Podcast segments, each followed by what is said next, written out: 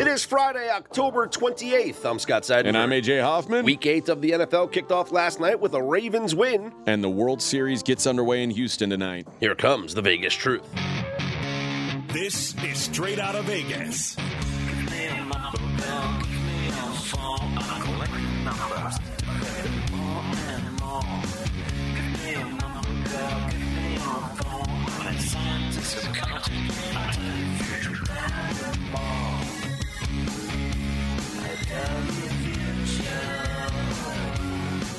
We are Straight Outta Vegas AM, your daily destination for sports conversation with a Vegas lean. Here's what you need to know to start your day. Baltimore Ravens 27, Tampa Bay 22. Ravens move to 5-3. The Brooklyn Nets falling back-to-back nights, this time at home to the Dallas Mavericks. And Cam Rising, a surprising no-show for Utah. What is the Vegas lead? We start with Thursday Night Football, AJ. The Tampa Bay Buccaneers looking to get off the schneid. Tom Brady staring at his first three-game losing streak since his first year as a starter. Glassy-eyed. Which was staring glassy-eyed. 2002 in New England.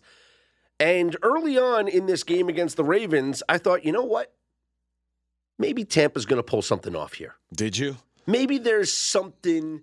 This mojo's turning around. There's all these reports about Gisele giving Brady an ultimatum. No. This is going to be reversed. The Bucs are going to handle their business. Tom Brady's going to make everybody remember who he is.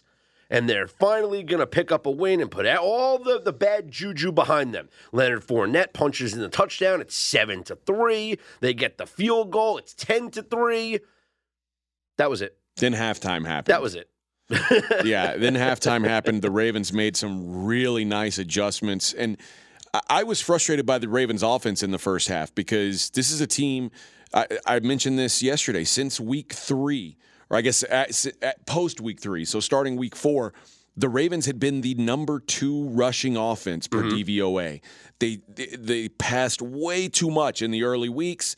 They finally figured it out week four. They said, you know what, we're going to go back to our roots, be a running team.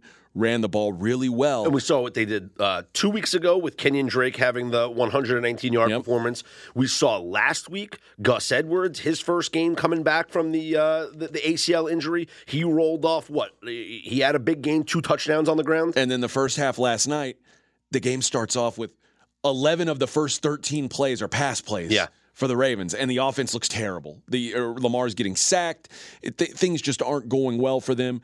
They really don't go well at all in the first half. And if it weren't for a muff punt by the Bucs, the Ravens probably don't score in the first half. Mm-hmm. Halftime, I don't know if Harbaugh, what was said in that locker room, but whatever was said absolutely worked. They came out. They looked like a completely different team. They ran the ball effectively, efficiently, and really they just dominated the game from there on out. The final score is 27-22. The Bucs punch in a late touchdown, the last minute of the game. This was a blowout game. The Ravens dominated this game. Maybe I'm sour grapes here. Probably my biggest prop bet of this season so far was on Tom Brady under yardage. Mm. Somehow Tom Brady threw for 325 yards. This was one of the worst games I've seen him play in a while. It's been all season, though. Yeah. It's not just the game. It's been all season. And by the way, he goes over because he got a couple of chunk plays. He had you know when I thought you were in trouble? On like the first possession or the second possession. It was the possession where they got the touchdown. The big Mike Evans catch? No, it was the Godwin 44-yarder. Okay. It was the pass over the middle that he spun out of a tackle and ran, and it was a 44-yard gain. And I'm like, if that's gonna happen tonight, there's no way Brady's going under. Well, it was live to the bit till the last drive, basically, and then he got it. But there, you're right. This could have been a much worse score than it actually was. So we had the muff punt early on, where the Ravens settle for the field goal. That could have been a touchdown. And then at the end, if the Ravens cared to stop Tampa and they didn't have a 2-score lead, this, you're right, could have been a much bigger deficit and a much uglier-looking finish, which I'm sure when the Bucs watch this game on film, they're not going to look at and say, hey, 27-22. We were almost there. No. 38 minutes of possession for the Ravens, 22 for the Bucs. Like I said, controlled the game, dominated, despite the fact that, you know, they had two of their best offensive playmakers out with injury. And that's my concern for the Ravens long term is how do they start to fade all these injuries? Ronnie Stanley done for at least for a while. Rashad Bateman, I can't imagine he comes back next week after being out and then trying to come back and then re-injuring it. Yeah. And they've got a bye week coming up. I'm guessing Rashad Bateman's out for a little while. And then Andrews being out is the big deal. I mean, he's maybe after Travis Kelce, the most dominant tight end in football, and he exited the game with an injury. This is the last couple of years, they've seemed cursed by injuries. RJ said before, and he may be onto something. Maybe it's something with their strength and conditioning. Like maybe they're just not doing something right. Could be. It's one thing to have bad injury luck. Yeah. But like when it's year in and year out, maybe it's something you're doing wrong. Well, it's also, RJ's mentioned it before as well. You know, Harbaugh pushes them in the preseason. They have this incredible preseason record where they just don't lose games. And maybe that winds up leading to injuries in the regular season because guys are pushing it too hard early on. I don't know. We don't know the exact science behind it. But here's what we do know. Tampa Bay is in they're in a deep hole now. And the crazy thing to think about, as Adam Schefter tweeted it out, the winner of Sunday's Falcons-Panthers game is in first place. Is in sole possession of first place in the NFC South. What if I told you that the Carolina Panthers were going to be the worst team in the NFL, have their quarterback go down, have their backup quarterback go down, have their third-string quarterback go down, and after Week 8 of the NFL season, they'll be in sole possession of first place in the division. That could happen if Carolina beats Atlanta. Let's think about this. We're nearly at the halfway point, 3-5. Their next few games, Rams, Seahawks, at Cleveland, Saints, at Niners, Bengals, at Cardinals, Panthers, at Falcons. This to me feels like if things go right for them, they're 9-8, 8-9. They're like right around that average football team. Could still win the division. Oh, absolutely. Prior to this game, Tampa was minus 230 to win the division. What do you think they're at after this weekend's? They're probably still the favorite. I mean, I'm guessing it's probably minus 120. Could be close to that. Yeah, that's my guess. They're 3-5. Let's say Atlanta wins and they're 4-4. So you got the Bucs being one game out and already having a win over Atlanta, which helps for their tie-breaking scenarios. Or if Carolina wins, then you have 3-5. 3-5. Well, let's ask McKenzie because he's in these numbers all the time, these division odds and things like that. When you're minus 230, you're the favorite, and you lose a game like this, what's the typical move? What would you expect Tampa to be? Well, the game line was about pick 'em, to be simple. So 50% chance you're expected to win. So your win total goes down by a half game. I'd say not that. I mean, Atlanta has to still make up a big chunk here from 3-1 to minus 230. So I'm going to say minus 150 will be my expectation. Okay. So maybe I was a little harsh on it. But, yeah, either way, this is one of the biggest surprises. I mean, I told my wife this. My wife, I play in a fantasy football league where she's in it, and her two quarterbacks are Tom Brady and Aaron Rodgers. And she was like... I don't mean to laugh. She was like, which one should I play? And I said, honey... These guys, you need to find a new quarterback. Yeah. You need to go dig on the waiver wire because these two guys stink. It's amazing that Russell Wilson, Tom Brady, and Aaron Rodgers are all average to below average quarterbacks after, I mean, what would the payout have been on that to say that all three of these guys finish outside the top 10 at the end of the season? It had to have been huge, but it's a fact. Tom Brady looks not like himself. I heard Teddy Bruschi last night. Physically doesn't look like himself because whatever Botox or whatever he's done to his face, he looks terrible. But Teddy Bruschi, a former teammate, and usually, former teammates outside of Richard Sherman, who seems to have no problem throwing Russell Wilson under the bus, but former teammates are usually pretty kind about their old quarterbacks. And Teddy Bruschi said he doesn't look right. He's like he's making mistakes that he didn't make in the past. And you know, there was a throw last night that Mike Evans got some heat on, and he was like, Mike Evans did the right thing. Mike Evans stopped because he went into traffic. He didn't want to give up the ball. Tom Brady threw it to the wrong side of him. These are mistakes that Tom Brady never made before. You have to wonder, how much are the outside distractions? How much is the not practicing on Wednesdays, on install days? Yeah. How much is being off at weddings on Friday? Like, Tom Brady made it as far as he did because there was no one more dedicated to football than Tom Brady. I don't know that Tom Brady's full focus is on football this year, and I think that certainly exposes that Tom Brady's a 45-year-old man trying to play in the NFL at a high level. Here's what Brady had to say after the game about the Bucs' struggles. I think we've struggled pretty much at everything. We just struggled in the red area, struggled in third down, struggled in the run game, two-point plays, short yardage, backed up. Start first quarter, start of the third quarter. Not very good offense football. Boy, that sounds like a defeated guy. It does, man. At least he's not doing the Aaron Rodgers. Like, hey, the rest of these guys need to figure their shit out. At least it's like, hey, we're not very good right now. And I think that Tom Brady understands that he's a part of that. Now, will he make an adjustment is the question. So, I think that there's so much that's wrong with this Bucs team.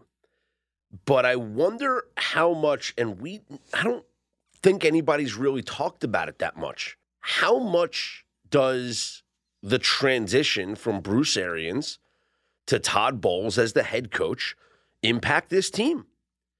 Would Bruce Arians as a head coach, or would Bruce Arians having input into this offense, would he allow this to go down this way? Here's the reality, though. If Bruce Arians were still the head coach, Tom Brady wouldn't be the quarterback. So that's the decision that they had to make, in my opinion. But Bruce Arians gets a job in the front office so that Tom Brady can keep his job at the quarterback? Yeah. Tom Brady wasn't going to play for Bruce Arians anymore. I don't believe that he was. Well, then why not make Byron Leftwich the head coach? You go to Todd Bowles, who did not have success with the New York Jets, who is clearly not having success now as the head coach here in Tampa. Tremendous defensive coordinator. I think the idea, not a good head coach, but he has been a head coach before, and I think the idea of saying, "All right, Tom, your head coach is a first-year head coach now," like that's not that. I don't think Tom Brady was looking for that either. I think Tom Brady wanted things to be as sort of seamless as possible. He wanted to keep Leftwich around. He wanted him to be his OC. But I don't think that there were many options as far as unless they went outside. But then you're talking about installing a new system and maybe there were too many moving parts. But I do think that the option was either Bruce Arians continues to coach this team or Tom Brady continues to play quarterback for this. There's only one thing that can save this Bucs season, and if it happens, I'll be in on the Bucs. If it doesn't happen, this team's dead, done. Okay. Rob Gronkowski. That'll do it? That's the only thing that'll save this Bucs team. I don't know that it can. And maybe, what about Rob Gronkowski and Antonio Brown? No. Well, we need to keep AB as far away from Brady right now as possible. He's selling pictures of him hugging Giselle. But seriously, if Brady missing Gronk, I think is a huge reason why this offense has not looked the same this year. It could be. I think there's a lot of things wrong, but I think it starts with Brady not being as into the game as he's always been, or as prepared as he's always been. And you can say nothing's changing, but I think also that has to do with Gronk. I think Gronk rejuvenated Brady. It gave him new life. And now without him, you think if Gronk were here, he wouldn't have gone to the wedding, to Bob Kraft's wedding? I think they both would have gone. Exactly. You think that's good? Yeah, they both would have came back, and they would have been in a good mood. I think we've seen a different. Do you think 5 years ago Tom Brady would have gone to Bob Kraft's wedding? No. No way. No. And I think that's the difference. Is Tom Brady he's thinking he can just roll his helmet out and be Tom Brady this year. Was Giselle at the wedding? I doubt it. I don't know. I don't know the answer to that. Don't you think she would have been? Let's check TMZ. And is that the reason why he went? It's because his wife wanted to go to the wedding? Brady reportedly visited that wedding alone. Alone? Wow. big dick move would have been to show up with like a really hot blonde. Or yeah, like a like a supermodel, like another supermodel, like a Ana de Armas or somebody like that. That would be good. She dating anybody? Wasn't she dating like Bradley Cooper or something? I don't know. I'll tell you this: if I'm her, I'm not leaving Bradley Cooper for Tom Brady right now. There was a time when I would have. Right now, Bradley Cooper stock is steady. Tom Brady is crashing. This whatever's going on with the Bucs and with Brady. I don't know if it's going to reverse itself anytime soon. They take on the Rams next week, and then Seahawks, who are much improved, obviously. Yeah. Then they go on the road to Cleveland. You ran through the schedule before. This is 3 straight losses now. I think there'll be a home dog next week to the Rams. Oh, by the way, did you also see the Shaq Barrett, linebacker? Shaq Barrett. Get an MRI on his Achilles tomorrow. And they think that he may have torn his Achilles. So it's just piling up on the Bucs right now. The Bucs are lucky that they play in the worst division in football. Yes. I mean, it's still very, very winnable. Mm-hmm.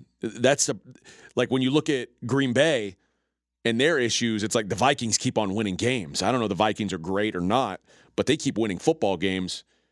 They're running away from the Packers. Nobody's running away with the NFC South. So if they can even become mediocre, like you said earlier, 8 and 9 might win this division. That's entirely possible. So all hope is not lost just yet. Big news in the NFL. Bengals wide receiver Ja'Marr Chase is going to miss 4 to 6 weeks because of a hip injury, and that means he's not going to be playing Monday against the Cleveland Browns. This was my 5-star weighted play on the Dream Preview podcast, and we had a triple like on the Cincinnati Bengals.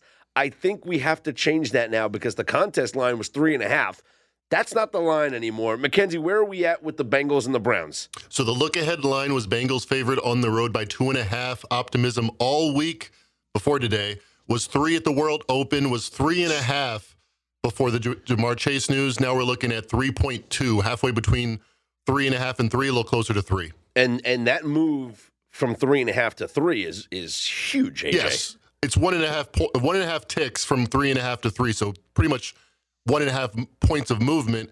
So we saw 2 of those, 2/3 of that movement onto the Bengals. AJ, do you think this gets down to 2.5? It wouldn't shock me. Listen, when it gets to 3, a lot of money can come in on one side or the other and it not move. From 3.5 to 2.5 is about as big of a move as you can make in the NFL. So I'm not Fez. I don't read the market well enough to know if it's going to go to 2.5. But it's not going back to 3.5. I can tell you that. Is Ja'Marr Chase worth that much? Well, I mean, if you say he's, you could say he's worth a full point, and that doesn't mean that it goes from 3.5 to 2.5, which I know doesn't sound like it makes sense, but going through that 3 is such a big jump that it's a lot more than you're going from, like it would be like going from 6 to 4. Right? Yeah. So to go from 3.5 to 2.5. Ja'Marr Chase has 74 targets on the season for the Cincinnati Bengals. Second on the team is T. Higgins with 44. 30 less targets from Ja'Marr Chase to T. Higgins. And then after that, it's Hayden Hurst, the tight end, with 39. Tyler Boyd with 38. So Chase on the season, 47 catches, 605 yards, and 6 touchdowns. There's going to be an adjustment here for this Bengals offense. I don't know if I can back Cincinnati now in this game. It's tough. I certainly wouldn't play him at 3.5 now. I could tell you that if it were there. I think if it does get 2.5, I'll still like the Bengals. I still think this is listen. T. Higgins, Tyler Boyd, there's still weapons for this Bengals team, and I still am very anti-Browns, but it certainly wouldn't be like on my list of 5 games, like it was when we did that pod. So Cincinnati, without Ja'Marr Chase, let's look at their schedule for the next couple of weeks. So it's 4 to 6 weeks, and so let's just call it, split the difference and call it 5 weeks. We'll call it 5 weeks. They're at the Bengals. Then they're home to Carolina. Their bye week is week 10. At Pittsburgh, at Tennessee, at Kansas City. So that would be like 6 weeks if he comes back for the Kansas City game. Let's just say he's not there for the Kansas City game. Between Cleveland, Carolina, Pittsburgh, Tennessee, Kansas City, what's the Bengals' record? How many games? 5 games. I mean, and 3 of them are on the road. Yeah, it sounds like 3-2.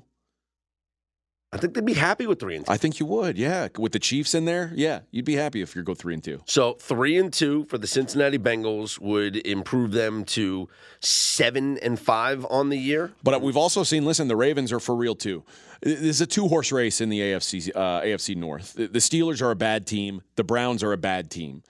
I don't think it's a two-team race. I think, well, before the Ja'Marr Chase injury, I would have said yes. Listen, if Ja'Marr Chase is the different impact, I think it's got an impact too. But this isn't like Joe Burrow getting hurt. Like this is it's a wide receiver getting hurt. Listen, the Ravens are playing without their number 1 wide receiver right now. This happens over the course of a season. It's not the end of the world, especially because that's the one position where the Bengals are extremely deep. Yeah, you're right. T. Higgins and Tyler Boyd can step up. God forbid a left tackle gets hurt for that team. Then they might as well just quit. But I do think that I think it's an impactful injury, but I don't think it's the end of the world for Cincinnati by far. I still think they're a playoff team. I just think that the Ravens are the best team in that division. I think the Ravens are the 4th best team in football. McKenzie put up our the grades on Ja'Marr Chase, and about a 79 PFF grade for the season. Where's that put him amongst wide receivers? Got to be pretty near the top, right? He is 14th currently in the league. And where was he last season? 9th. Okay, so let's just say right around a top 10 wide receiver. And if you look at his weekly grades, you can see the last 2 games have been by far his 2 best games of the season. I don't think it's a coincidence that's coincided with the Bengals offense suddenly looking like the Bengals offense. And us saying the Bengals are back. Yeah. So, yeah, this is a big loss, no doubt. But, again, this is the one position on the field where the Bengals can fade a little bit of an injury. And it's not the end of the season for him. He'll be back, and presumably he'll be 100%, and the Bengals can get right back into business. So right now I'm not buying in on the Bengals 3-point favorites on Monday night. Yeah, a lot of change, especially finding out this late in the week. Yeah. There's a lot of changes. So going to hold off for right now. Don't disagree one bit. All right, another trade in the NFL. They're coming hot and heavy right now. It's a lot. You don't usually see a lot of trades in the NFL during the season. This is with your G-men. The Kansas City Chiefs trade their conditional 3rd-round pick and a 6th-round pick to the Giants for wide receiver Kadarius Toney. Hasn't played a lot this season, but you kind of expected at some point the Giants are maybe going to get some wide receivers back, maybe have some kind of outside playmakers. Looks like Kadarius Toney wasn't part of their plan. No, and he's been hurt, and he's also – I don't want to say that they're giving up too early on him, but he's been a negative. You don't want to call a guy a malcontent, but he's had issues. And I think that this is addition by subtraction here for the New York Giants. He barely plays with his injuries. He's not happy, and they get something for him in return. I also think that this is the Giants committing to Wan'Dale Robinson and really believing in what this rookie brings to the table. Last week alone against the Jaguars, Wan'Dale Robinson led the team 6 catches for 50 yards on 8 targets. So obviously him and Daniel Jones have a nice chemistry going on. Darius Slayton has had a decent season for the Giants. So, and this is a team that just doesn't pass the ball. They are a run-first team. We've talked about that. They're like a service academy. They're like the only team in the league that doesn't have a 200-yard receiver on the season. So you look at this Giants team, and it's like, okay, well, do they really need another wide receiver in Kadarius Toney? Whereas the Chiefs, they felt like it was a need for them. Giants send him out and get something in return for him. Always a shocker, though, when a guy who's drafted in the first round, and he's a 2021 first-round draft pick, gets shipped out so soon. It makes you wonder what's going on. Either he just can't play or the new regime just wants nothing to do with him. I think I would say it's probably 50-50 on those. Like, there's a good possibility that Kadarius Toney just can't play. And I just think he's just maybe he's just not happy. He's not happy. He wasn't happy there. There were. But if he were in Brian Daboll's good graces, he'd be happy. I just don't know that Brian Daboll sees it in him. There was games where he just didn't see the field, and the articles being written about how dejected and upset he looked on the sideline, and how frustrated he is with his role. What happened with Robbie Anderson, right? Au revoir. See ya. Thanks for the third-round pick. Yeah, and that's what the Giants hoping that it doesn't leave a hole for them. So I think that we can just assume the Giants won't be throwing the ball again this week or any week going forward. Just a small four-game slate in the NBA last night, but it was highlighted by the Nets losing to the Dallas Mavericks in overtime, 129-125. Luka Doncic, 41 points, 11 boards, 14 assists. That's a good stat line. I believe that's called a triple-double. Yeah, that's strong. Kyrie Irving actually had a really nice game, 39 points. And McKenzie, I don't know how much of this game that you watched, but, at the end there where it looked like Dallas was going to win this in regulation, Kyrie doesn't miss, and so the game goes to overtime, but the Nets still lose, drop to 1-4 on the season. What was your thoughts watching this game? It's funny. I had a tweet all ready to go. If the Mavericks would have lost this game, I would have been like, I'd never been more impressed with a 1-3 team before this Mavericks team, because they've lost a couple close ones, or would have lost to the Suns, notably to start the season, but they've just killed teams. I mean, you look at their net rating, even at 2-2. I think after this game, they should be the best in the league. And it's all about Luka Doncic. You mentioned it. Yeah, 40-point triple-double. Who cares? People do that. 14 assists, 3 steals, plus 20. Plus 20 in a game that you go to overtime. When your guy's on the court, he only sat 7 minutes. Your team was blowing out, one of the better teams in the East. MVP written all over him. And yesterday I was talking about how Giannis kind of passed Kevin Durant. Kevin Durant, another opportunity, kind of like with the Lakers, it's 5 minutes to go. You can change your season right now, and you don't. 2 nights in a row. That's a big – maybe it's more of a credit to Giannis and credit to Luka Doncic, but Kevin Durant is not so far this season what he used to be. Was it I was on the Mavericks. I did a moneyline parlay. I had the Mavericks and the Clippers. That turned out well. We'll talk. We'll get into that. You got the tough part done. The Mavericks won, so surely the 7-point favorite. The Clippers got there. You mean the 7-point favorite that ticked up when they announced that Paul George was playing? Yeah, exactly. That one should have been. No, but the reason why I was anti-Nets here was not only did the Nets come off the loss in Milwaukee to the Bucks the night before, but I just think this Nets team is a fade all season long. Because lines are going to be inflated in their favor just because of 2 players alone, when I haven't seen this team. Maybe last night changed my opinion a little bit, McKenzie, but I still think this is a fade team moving forward. Well, at home, I think at this point, we mathematically can't afford to bet them, because 10 up, 35 down now. ATS, the Nets at home the last 2 years. Just incredible trend. All right, let's get into that Clippers loss to the Thunder. This was the prototypical great betting spot, right? You have 2 teams playing the second game in a row where, they play 2 games against each other. Right. We once dubbed it, RJ dubbed it, the immediate revenge spot. Immediate revenge spot where the Clippers, and this is my favorite, when the favorite loses the first game, I love backing that favorite in the second game, because you lost a game you should have won, and now you have to make up for it.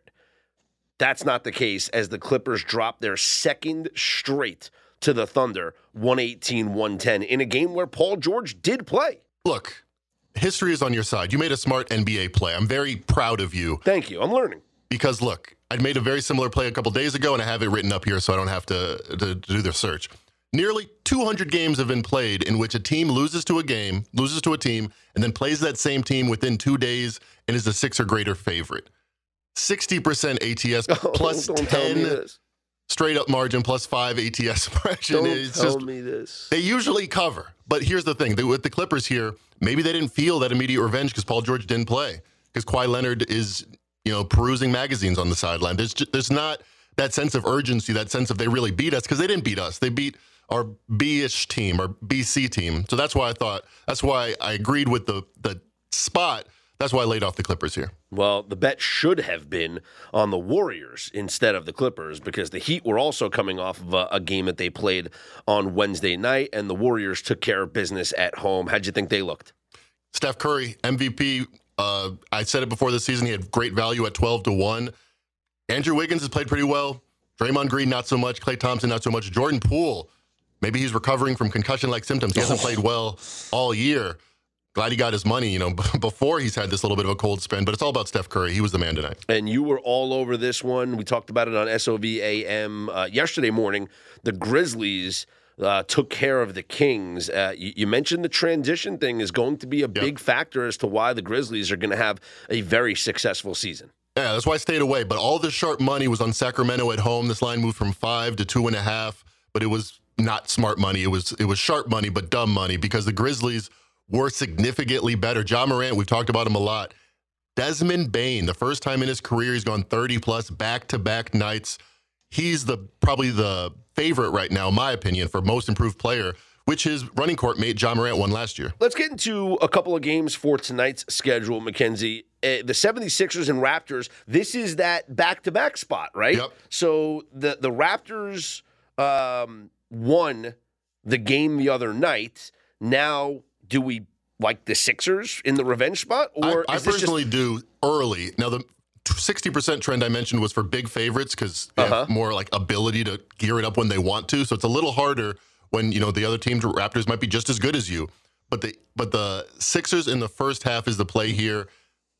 The margin is just incredible. When you're in that media revenge spot, the first quarter and the first half margin, it just can't be coincidence after so many games. Mm. What if they lose? Does Doc Rivers get fired? That's the thing. Yes, if it's an all-in moment, but maybe it's an all-in moment for Doc Rivers and nobody else because they know they're going to be here for 82. Nobody else is worried about changing jobs and searching for employment except for Doc Rivers. I want to ask you about a couple more games here for tonight's schedule. Why do I love the Knicks plus the points against the Bucks? Am I just being a homer here, or is this a legit good bet? That's funny. I was just texting Sleepy. I'm thinking of plaguing the Bucks. My suggested pick for our quick NBA bet tank pod that we do. However, I haven't fired yet. There's a lot of optimism on the Knicks. I just think power ratings wise, I make this 8. Have the Knicks improved by 2 points since the beginning of the season? I mean, they're 3-1.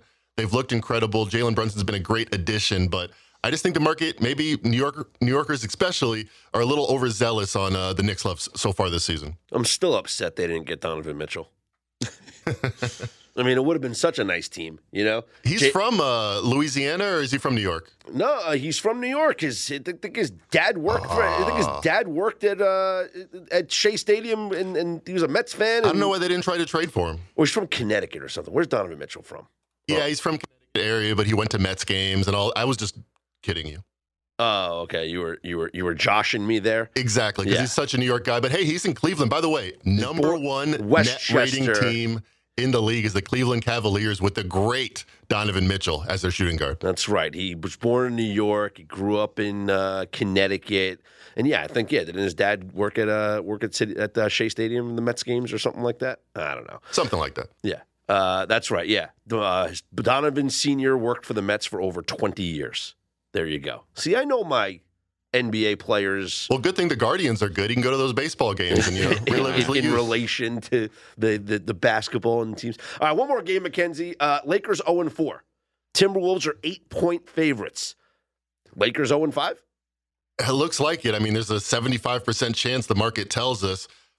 I don't know how the Lakers can keep up. The Timberwolves, number one offensive team after January last year. They're starting to look like they're getting Rudy Gobert cohesive into the lineup. Timberwolves are a plus team or a up arrow team to me. I would stay away from this game because 8 is a huge number, but I can't play the Lakers here. I just want to bet against the Lakers every game.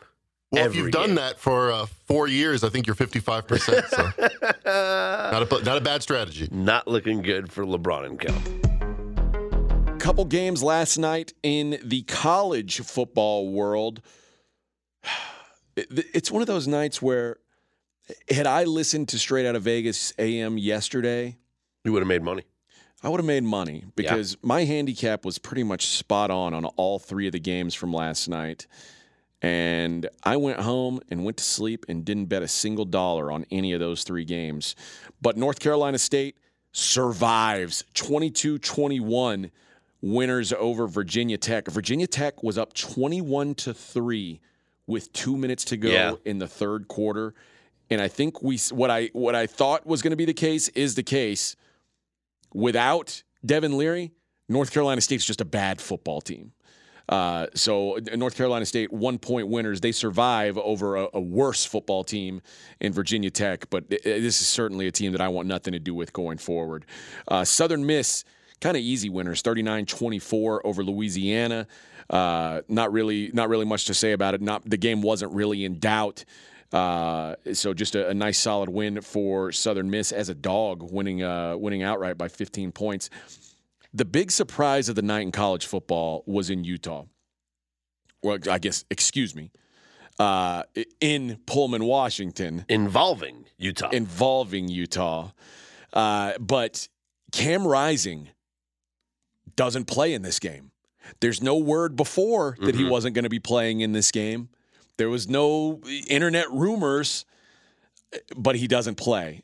And instead, they go with a former Eagle Scout walk-on quarterback in Bryson Barnes. And this is this is a guy who's a walk-on. You're going from Cam Rising, who was a potential Heisman candidate, to a walk-on. There's a pretty massive drop-off. He played admirably, 17 of 27, 175 yards and a touchdown. And Utah, I guess most importantly, survived and got the win, 21-17. But here's the question. And I know these college teams, they don't have to tell anyone when players aren't going to play. But with the legalization of sports betting damn near everywhere, at some point there's going to be insider information that's known. And that's why the NFL made injury reports what they are. Like, at some point, college football is going to have to do the same. I think, there has to be some sort of mandate, which there isn't right now, on how these college football programs handle the injury news. Because, this information was not anywhere about Cam Rising. And I was just as surprised as you were to see that he wasn't playing in this game. So I'm sure that there was people out there that knew about this, that took advantage of this, that were able to get Washington State plus 7.5, and they cashed pretty comfortably because of it. Yeah, and had I known, I've been doing this last man standing, and I was kicking myself, and then Utah got out to a nice lead, and I was like, okay, maybe it was the best thing that could have happened to me. It was 21-7, and I said, you know what, maybe I'm glad I didn't find out, because had I heard that Cam Rising wasn't going to play, I would have run. I'm not even cleared to run by my doctor, my surgeon.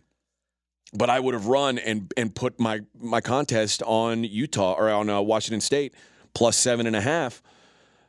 But there was really no indication at all. So, I mean, congratulations if you were one of the people who knew. I certainly wasn't. I don't know who knew. What I said on this game was the play all along was the under. This was two defenses that have been rock solid, and two offenses that even before I knew a walk-on quarterback was playing for Utah, that have not been very explosive. So it goes well under 38 points on, and this was a game that was totaled in the mid 50s, 56, 57, depending on when you got in, but just a grimy, ugly game. And congrats to the Utes for surviving without Cam Rising. And we'll see when he's back, because they said this was precautionary. I don't know for sure. Well, if it's precautionary, then you don't need him at home against Arizona. Wouldn't that be? It seems like another time to just let him rest. Precautionary, because they're going to be massive favorites over the Wildcats. So maybe he gets a couple of weeks off. Maybe they just want him to be 100% ready for that game in Eugene against Oregon. Good time to have him ready. That is going to be for likely a trip to the Pac-12 championship game. They are in control of their own path. 4-1 in the conference. Oregon 4-0. As long as they handle business their next 2 weeks, winning that game in Eugene will put them in the Pac-12 championship game, because they're not going to lose to Colorado. Well, first, there are a few games tonight. I say a few instead of a couple, because there's one important game that is not getting a lot of attention, but we should mention. The Columbia Lions taking on the Yale Bulldogs. McKenzie, I mean, as a Yale yourself, is this a game that you get fired up for every year? No, there's one Yale football game a year, and it's not Columbia. Oh, well, listen, Yale is a 6.5-point favorite, so the beggars can't be choosers. I would be excited about this one, McKenzie. Just, hey, it's the 100th meeting all time. Did you know that? Okay. Wow. Okay, that's something. That's not nothing. Yale 75, 22, and 2 in the series. It's a nice stadium there. Columbia Place. Ween Stadium, it's called. Yeah. I think it's funny that it's called Ween. We're such Ween. Children. We're getting into it. We are such children. If I were forced to bet, though, I would be on Yale minus 6.5, just so you know, McKenzie. Me too. Thank you. Awesome. Louisiana Tech. I don't know why I couldn't say that. Louisiana Tech taking on Florida International. You were like Brian Kelly there. Florida International. I'm so happy for my family. It's great to be here, part of LSU. Listen, this is a matchup of two of the worst quarterbacks in the country, or worst football teams in the country, and now Louisiana Tech may be without their starting quarterback. He is the only life that they've got. If he's out of the lineup, which is, again, we don't know, this is a weird situation. But these are two really, really bad teams. I suggest not watching this under any circumstance. I can't even give a lean on this game because I don't know the status of McNeil. So it's a total look away for me.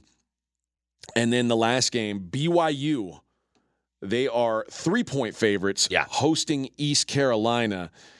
And I don't get why you would want to have a BYU ticket in your pocket right now. They've lost 3 straight games, and it's the season's getting away from them. Their defense is absolutely abysmal. And they've gotten chewed up. I mean, Arkansas had their way with them, had their way. Like, K.J. Jefferson was like, you know what? I'm not going to run this week. I'm just going to throw for 1 million yards and 5 touchdowns on you. And that's what he did. They're allowing 5.8 yards per play. That's 95th in FBS. They are one of the worst defenses. And East Carolina is explosive. East Carolina's not great on defense either. So don't get me wrong. They're not a whole lot better. But Holton Ehlers is having a fantastic season, 8.1 yards per attempt. He's been fantastic. And I like East Carolina here. I think East Carolina gets the job done, takes it to the Cougars of BYU. There's one thing that I will say that has me possibly leaning towards BYU in this spot. And I say Utah because BYU is located where? In Utah. Some people may not know that. In Provo, Utah. The weather's going to be, how do we say it nicely? Well, where I'm from in New Jersey / New York, we just pick a state. We'd say it's brick outside. Brick. Okay. Anybody from the city knows what that means. I don't. You know what that means. I mean, it's like it's cold, like when the wind hits your face. Oh, it doesn't get cold where I come from. So, yeah, where you come from. Well. Neither does it really in Greenville, South Carolina, where it's 74 degrees, 73 degrees every day now in the fall.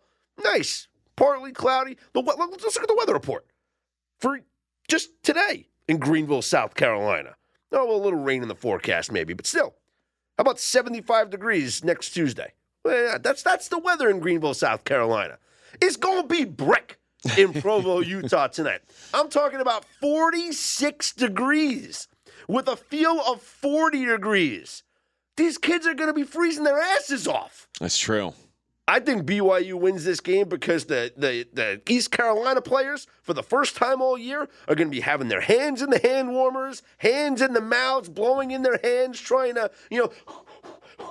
it's cold. It's cold. It's corn. No, it's cold. That's the advantage I think BYU has in this game tonight. Well, here's what I will say, and that does make me not like Holton Ehlers as much, but luckily Keaton Mitchell, who's been awesome for East Carolina as well, he's averaging about 7 yards a carry. So I think either way, I just want to fade this BYU defense. We've seen him light up some better defenses in this. We saw him light up UCF. Your boys, UCF, he lit them up. So I think this East Carolina team is very solid offensively, and going up against a defense that's just dead in the water, I can't find a way to back BYU.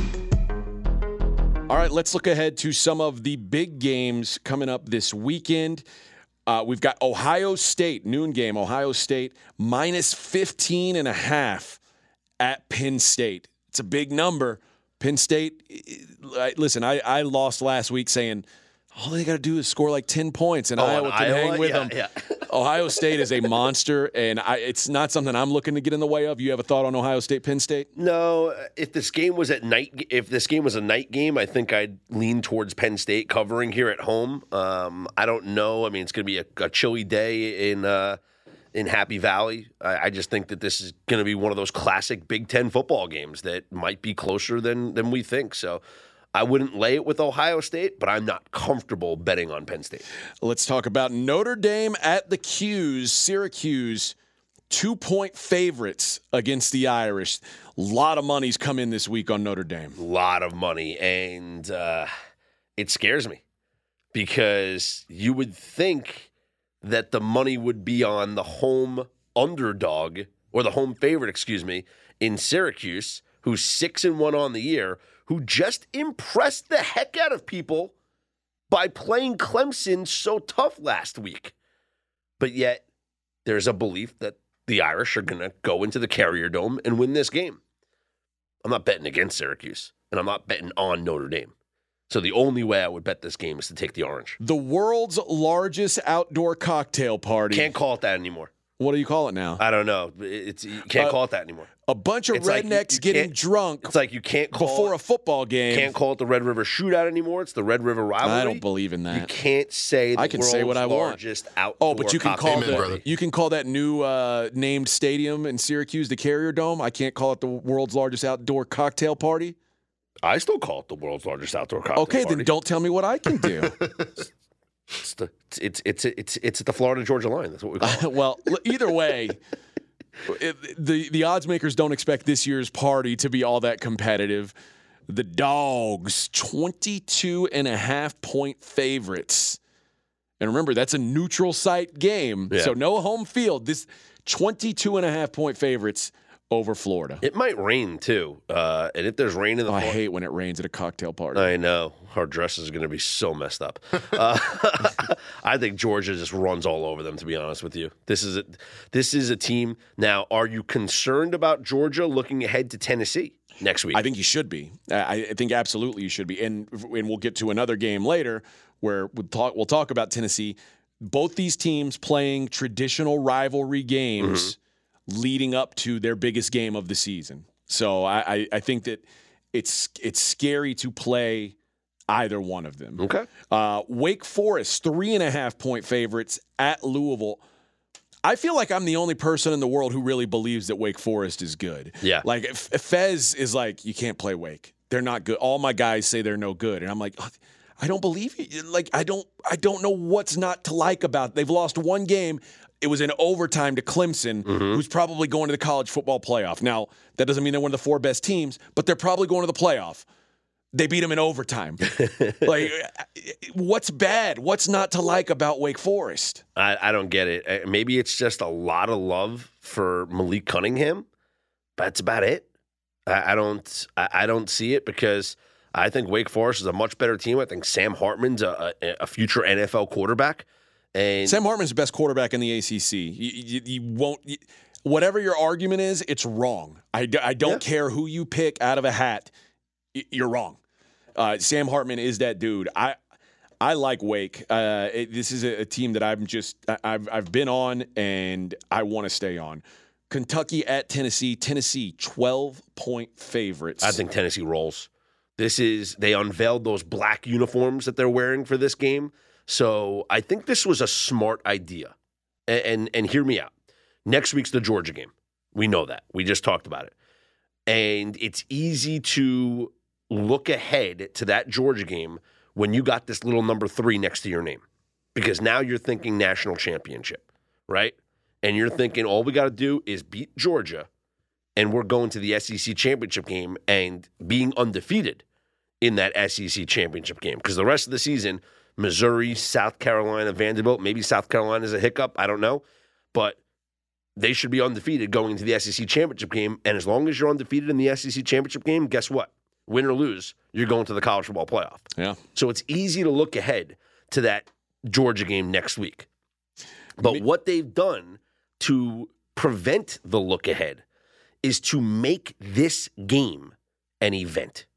Make this game something that gets all of your focus, that the fans buy into. So they unveil these special black jerseys. They're making it a blackout at Neyland Stadium. There's going to be 100,000+ people in attendance, which there always is for the home games. But this game, this night game at Neyland is going to feel special. It's going to feel different. And I think it's a genius job by the program to put the focus on this game to avoid the look ahead to Georgia. Because I'm telling you, the players get hyped. They're college kids. They're kids. You show them black jerseys and black helmets, they get hyped up. It's unreal. It's listen. How many go on YouTube right now? Go on Twitter and just look at videos of a uniform unveiling in a college football meeting room. It's like you present these kids with something they've never seen before, and all of a sudden it's the coolest thing in the world. Why do you think Oregon got all these recruits 20 years ago? It's because Phil Knight came in and said, "I'm going to pay you all this money. Yeah. Start getting some Nike cool uniforms in here." Well, there's something about the uniforms, the blackout. This is just a genius job by the program putting the focus on this game to avoid the look ahead. Michigan State, 23-point dogs at the Big House. Give me Sparty. So this is the Super Bowl for Michigan State. Forget about a bowl game, which they could still get to one. But bowl games, national championships, they don't matter. Beating Michigan does. And you know what Mel Tucker and Michigan State have done recently? They've beaten Michigan. Yeah. That's probably the only reason why Mel Tucker still has a job. Yeah. Is because he's won 2 straight against Michigan. They've won 3 of the last 5 matchups. Jim Harbaugh, maybe there's something here about Tucker versus Harbaugh. I don't know. But I think 23 is too much for this rivalry. If you look at the history of the last, ever since Jim Harbaugh came in. So he came in 2015. Every matchup has been close. The average margin of victory is 10, but that margin of victory is 10 because a couple of years ago, Michigan won by 34 points. It was like 44-10, I think the final was. So if you take that 34-point win out of there, the margins in these games, 4 points, 3 points, 4 points, 9 points, 4 points. These are close games between these rivals. So 23 is just way too much. Ole Miss, 1.5-point favorites at A&M. This is a tough one to call because Ole Miss has a ton of injuries. A&M's program is in shambles. Yeah. They're suspending players for smoking weed before the game last week. I mean, it's a total disaster. Jimbo Fisher is in a really weird situation where it feels like his players are kind of turning against him. I don't know what's going on in them. I can't back them right now, but Ole Miss is just so banged up, it's hard to say you want them either. Jimbo Fisher's buyout, if he is fired at the end of this season, is $85.9 million. His buyout goes down if he's fired after next year. 76. Oh, that's nice. Yeah. It's a bargain. He signed a fully guaranteed 10-year $95 million contract on September 1st, 2021. Yeah. And now everyone wants to get rid of him. Yeah. That's worse than like, it's so great. That's worse than the Albert Pujols contract. That's worse than the A-Rod contract. In 2030, he'll be running the Giancarlo Stanton contract. In 2030, he'll be running the exact same offense with no motion. Well, at least in 2030, they can buy out for $9.95 million. That's true. That does help. Only $9.5 million. Last one we'll talk about. Pitt, 3-point dogs at North Carolina. Can I take the over? I think that's probably a safe bet. That was my best bet or my best total on the pod. This is just a Pitt offense that I don't particularly like. But against North Carolina, they'll probably show something. Yeah, I think North Carolina might be one of the more surprising teams this year. 6-1. Their only loss was to Notre Dame in a game where they should have won. So, I mean, they got behind early, but I think that what would we be saying if North Carolina was undefeated right now? We'd still be saying they have a bad defense. Yeah, but, and we'd be looking at that Appalachian State game too. Yeah, but we'd have to be taking them seriously, I think. Yeah, so why not taking them seriously now? That's a good question. Finally, AJ, World Series Game 1 is tonight in Houston. The Astros, a minus 160 favorite over the Phillies. Justin Verlander on the hill for Houston. Aaron Nola goes for Philly. And I understand why Philly is a sexy bet, right? They've been an attractive bet this entire postseason. Heck, I've been on them pretty much in every game they've played this playoffs. I don't know if I can back them in this series. I'm in a playoff pool where, and I kind of made this decision for strategy game theory-wise, but also because I truly believe this is what's going to happen. I took the Astros in 6 because I do think the Astros have the edge here in this series.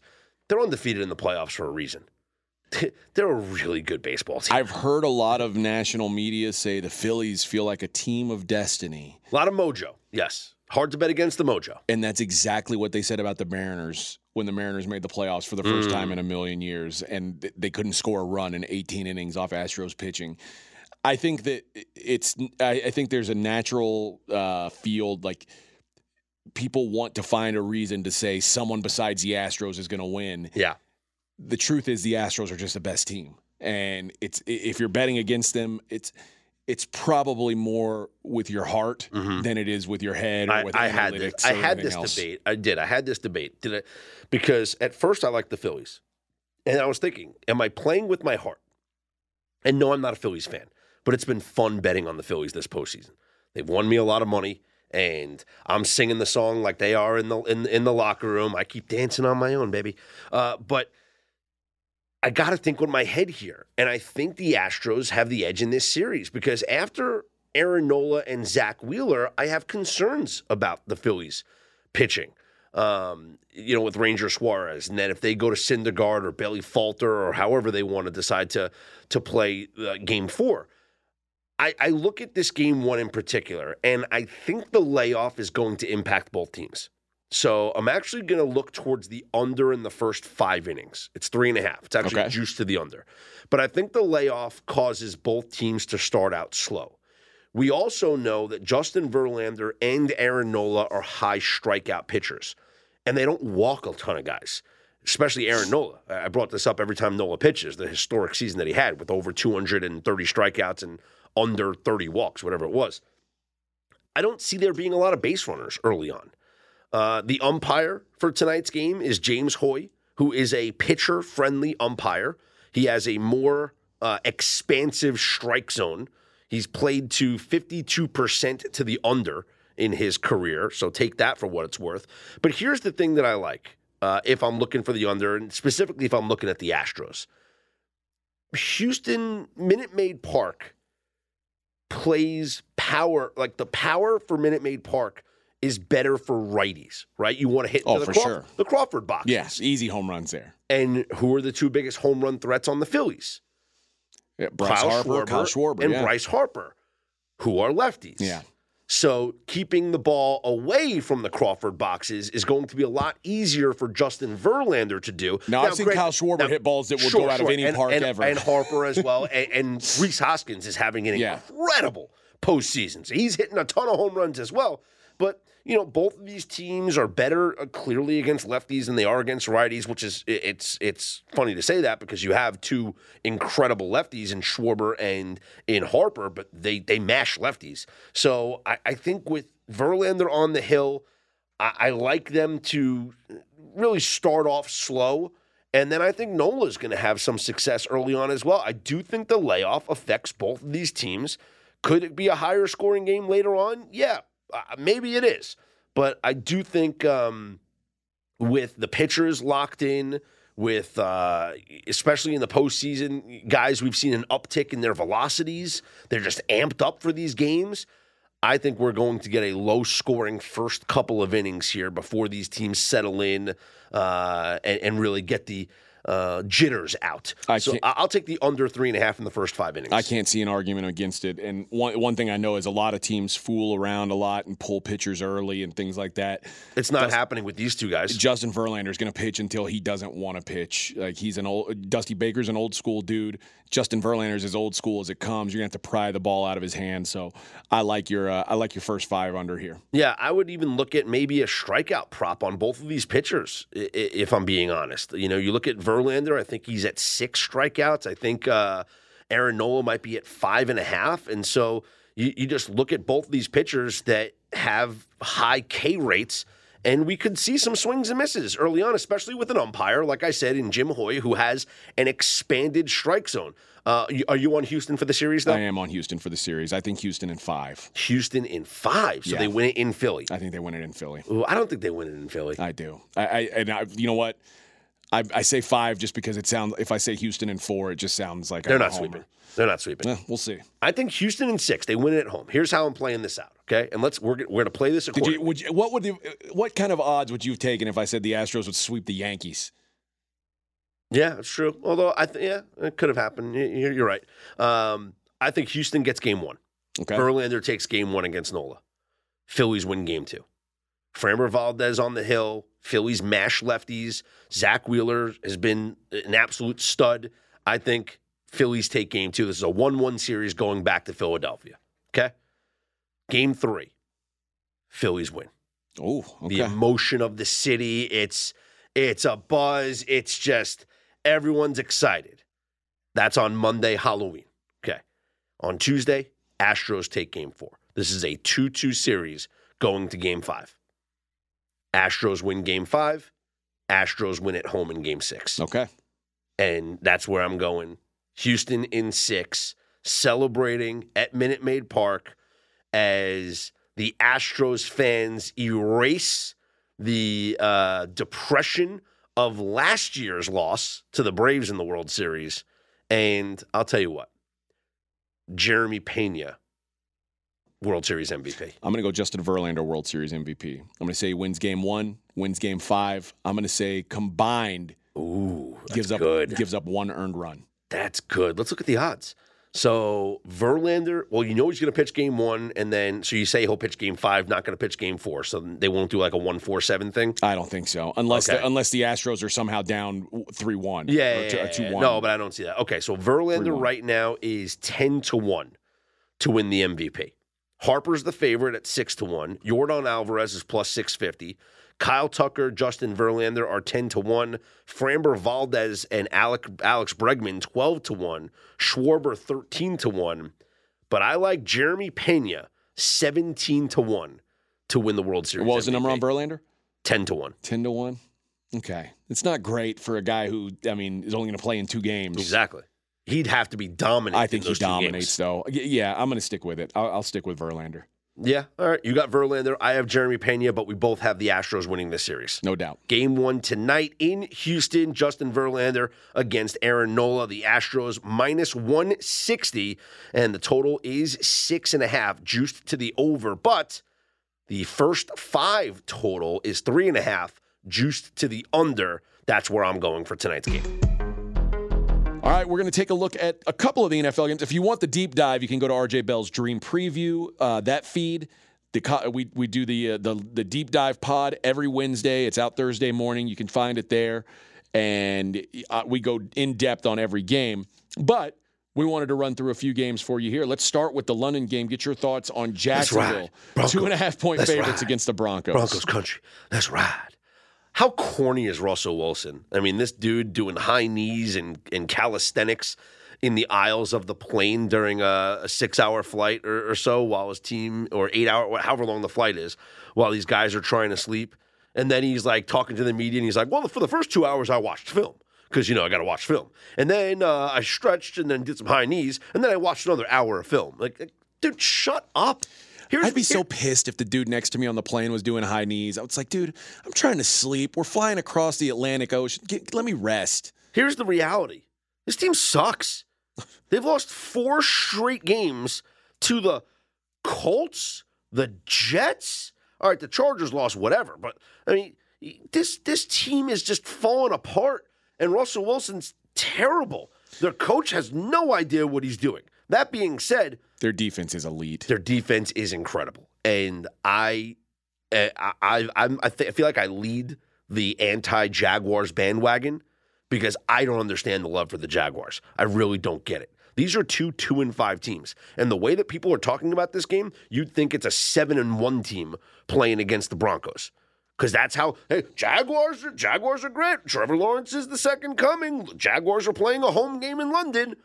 I just don't see it. I really don't. Total is really low because both these teams stink. I think the Broncos defense makes the important play to win this game. Feels that way to me too. Trevor Lawrence is. He had a couple games early in the season where it was like, ooh, this is what we were talking about with Trevor Lawrence. Since then, he's just been bad, and he's not developing. Now we're putting him up against one of the 2 or 3 best defenses in the league. Mm-hmm. No thanks. Yeah, I want nothing to do with the Jags. I would take it maybe with the Broncos. It's funny. I heard a comment from Chris Andrews over at the South Point, who did a radio hit about a week or so ago. And he was saying from a bookmaker's perspective, it's interesting. When you see a 3.5, usually that is a red flag to lay the points. And when you see a 2.5, it's usually a red flag to take the points. Spread in this game is 2.5. I'm going to take it with the Broncos. Okay. San Francisco 49ers -1.5 at the Rams. Kyle Shanahan has just owned Sean McVay. Yeah. This was one of the picks I talked about on the Dream Preview podcast. And it's just for that reason. Shanahan is 9-3 ATS in his career against McVay. Jimmy G against the Rams is 7-1, both straight up and against the spread. And in the regular season, Jimmy G 7-0 straight up, 6-1 ATS against the Rams. And the time to pick on McVay and the Rams is usually after the bye. They don't do well on extended rest. McVay and Stafford combined together 0-2 ATS off a bye. That includes the playoffs. And I think Christian McCaffrey is going to have a much bigger role in this offense now that he's had a week or so with the team. I think the 49ers win this game. The G-Men +3 at the Seahawks. You know where I'm going. I know where you're going. Giants country. Let's ride. Let's ride. Okay. Oh, boy. Yeah.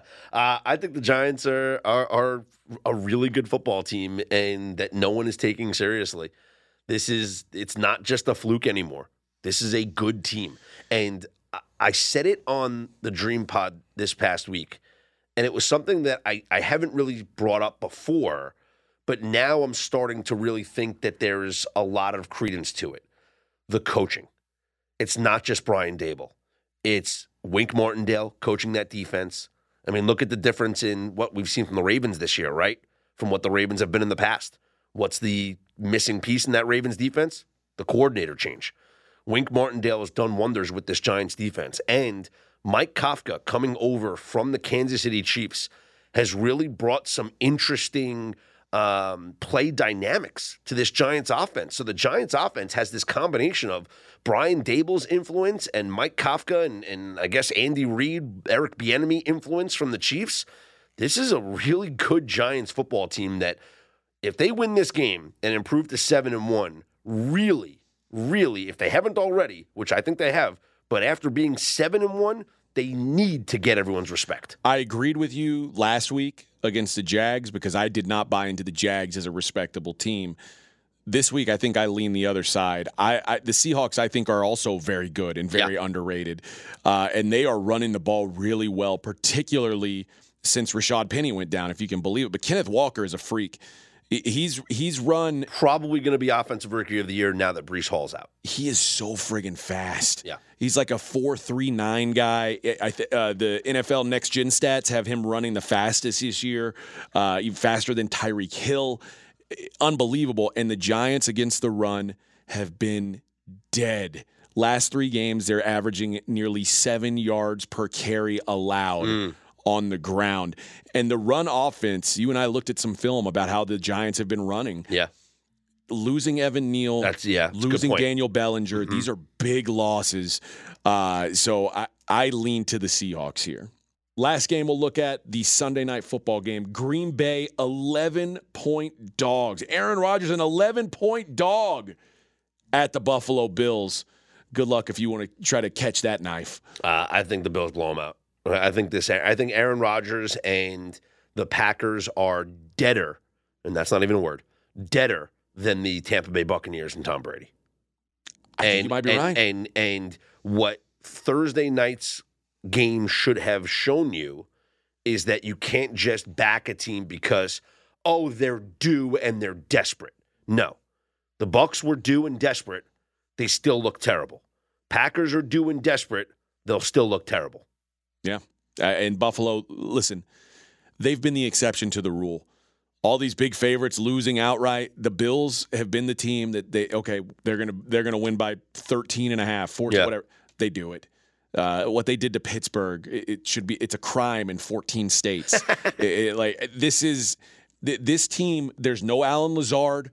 Aaron Rodgers talking about maybe some guys you can get. Well, now the one guy you can trust isn't going to be playing. The defense is bad. This Bills team is just, it's too much right now. I think the Bills boat race the Packers. Well, 6 games on the NHL schedule for tonight. And last night, AJ, 2-0 with the Ice Picks. You're killing it. Yeah, 20-5 now on the season, and we may have to repeat that code again. Yeah, Ice. I think people. I got some good response to your Ice Ice Baby lyric usage on yesterday's show. Yeah, people like that. Good, they should have. There was a strong portion of the population though that didn't understand your references. Oh, well, those are children. They might be too young, yes. Or elderly, I don't know. Or too old. But, yeah, we hit the over in San Jose and Toronto. The Sharks actually won 4-3 in overtime as heavy underdogs.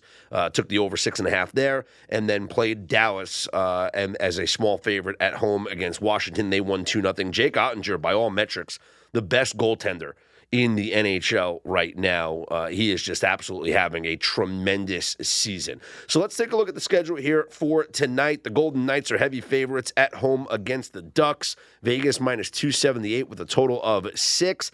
Islanders visit the Hurricanes. Carolina minus 190 with a total of 6. The Bruins, who won last night, they're off to a 7-1 start on the season, but playing the second night of a back-to-back, they're in Columbus. Boston minus 160, total of 6.5. This is an interesting game. Devils at home against the Avalanche. Colorado minus 140, total of 6.5. The Devils have been one of the most, if not the most, surprising team to start the early season. Yes, they're 4-3. But by all metrics, this is one of the best teams in hockey. They're generating shots on goal, not just shots on goal, guys, shots on goal that are unblocked, which that's the best way to lead to goals, right? You can take shots like and the defense can get in front of you, and the shots don't reach the net. But when the puck's on net, right? That's the name of the game. Puck's on net. Puck's on net. The Devils are getting pucks on net, so might take a look at the Devils as an underdog. Have to look at the goaltending matchups and see what we like here for this game. 2 more games. Penguins are at the Canucks. Pittsburgh minus 160, total of 6.5. And the Jets visit the Coyotes. Winnipeg minus 170, total of 6.5. And they play their home games this year at Mullet Arena. It's not just a cool name, right? Because it's, Mullet. But Mullet Arena is part of the Arizona State University campus. That's where the college team plays, and it's a temporary venue for the Coyotes because they're trying to get an arena taken care of. It seats 5,000 people. Whoa. This is like going to a Henderson Silver Knights game. Actually, yeah. I'm telling you right now, the Dollar Loan Center here in Henderson is nicer than where the Arizona Coyotes, an NHL team, plays their home games. It is ridiculous that they have a professional franchise playing in an arena like this. This is their home opener, so they haven't played a game at home yet. They've been on the road the entire season, so the locker room for visitors is just a curtained-off area inside the arena. It is such a joke. Why? Just put this team up in Canada. There's, oh, goodness. The Coyotes are building what they call the Annex, a two-story, 15,000-square-foot building attached to Mullet Arena and will feature all the amenities required for an NHL team, including home and visiting dressing rooms, medical facilities, coaching offices, and more. The Annex won't be completed until December 9th, when the Coyotes host the Boston Bruins, after a 14-game road trip from November 5th through December 7th. They are using the current visitors' dressing room as their main room for the first four games. So these are just for the first four games of them being in this Mullet Arena. The opponents, the Jets tonight, and then the Rangers, the Panthers, and the Stars will all use that makeshift dressing room created for them, which is basically just a curtained-off area of this arena. I'm reading from NHL.com now. This is hilarious. This is such a joke. How do we make money off this? They bet against them. They suck. But it's like there's no home. Actually, maybe there is going to be a home ice advantage. How loud can 5,000 people be compared to like a 15,000-seat arena? Bottom line, there's not going to be any home advantage. The home advantage might just be because there's no locker room for the visitors, so teams are going to have a hard time. They get dressed in a hotel or something? Yeah, exactly. Winnipeg minus 170, total 6.5. Yeah, this is going to feel like watching a minor league hockey game. Will that be a pick of mine tonight? We'll see. But if you want my hockey picks, here's what you got to do, AJ. You got to go to pregame.com and sign up for my NHL season-long package.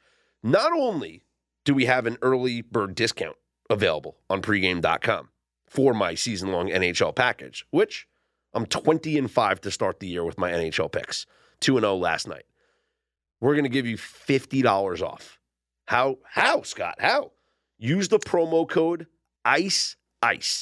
If you use that promo code, you will get $50 off my NHL season-long package at pregame.com. Again, the promo code is ICE. Not baby. No. Din. So stop, collaborate, and listen, and get yourself an NHL season-long package. ICE is the promo. Gets you $50 off. 20-5 to start the year. Looking to keep this thing rolling. I'll have plays pretty much every single day, and we'll just keep rolling here, rocking and rolling. McKenzie is rocking and rolling with his NBA season-long package. How's the early start of the season going for you, McKenzie? 64%. Let's keep it going. That's awesome. That's better than you were last year, right? Yeah. So you're on a good trajectory. AJ, when's the next UFC card? There's one this weekend, in fact. Ooh. You like some fights? I like some fights. Okay. Listen, it's not a sexy card. It's for the Apex? It's at the Apex. Okay. For the hardcores only. This is an ugly, ugly fight card. I'll only watch this if you have a financial interest in it. Which I know you will. I will. So you can get that at pregame.com. Plus, you can jump on board with any of the football packages as well. Again, go to pregame.com. Check out everything available there. If you want more of an NFL deep dive, RJ Bell's Dream Preview podcast is available on the Dream Pod feed, as well as the College Football Podcast. I will tweet out the updated college football contest picks once AJ and I submit them after we review all the changes to the line movements from the contest lines to where we are here coming up on, I guess, tomorrow morning before we get to kickoff. So be on the lookout on my Twitter page at Scott's On Air or at AJ Is The Real.